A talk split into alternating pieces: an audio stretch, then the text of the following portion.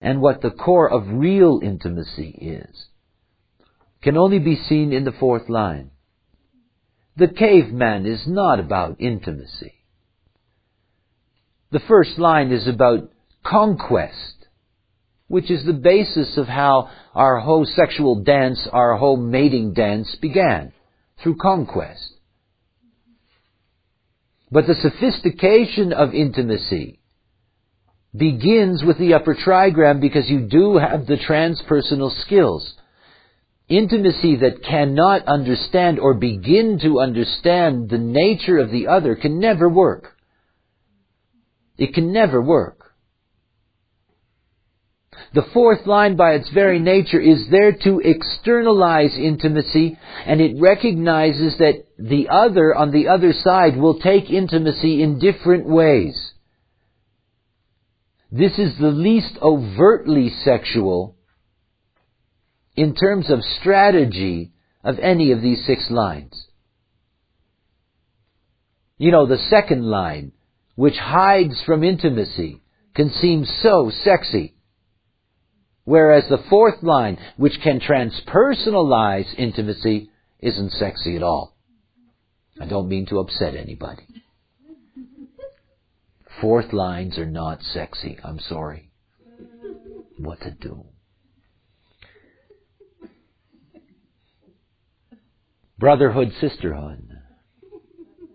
Mother Teresa's line.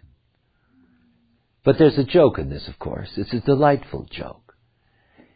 Is that being a friend, and the fourth line is about externalizing, externalizing intimacy through the strategy of friendship.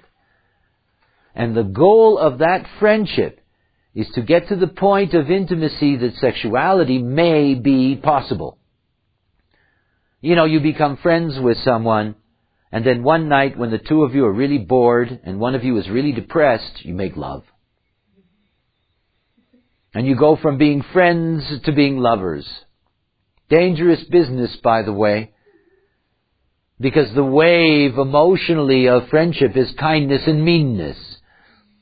And I always tell people who have the 59-4, every time, every time you make friends with someone new, please understand that's sexual in nature.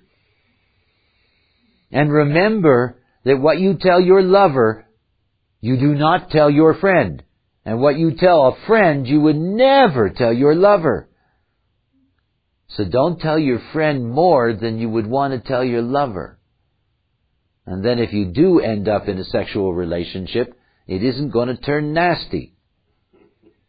You know, you make friends with somebody, you tell them about your nine ex-marriages and, you know, your problems with your abused children and whatever, and then one day you end up in bed together and you start a relationship and your, your friend who's now your lover remembers all those stories.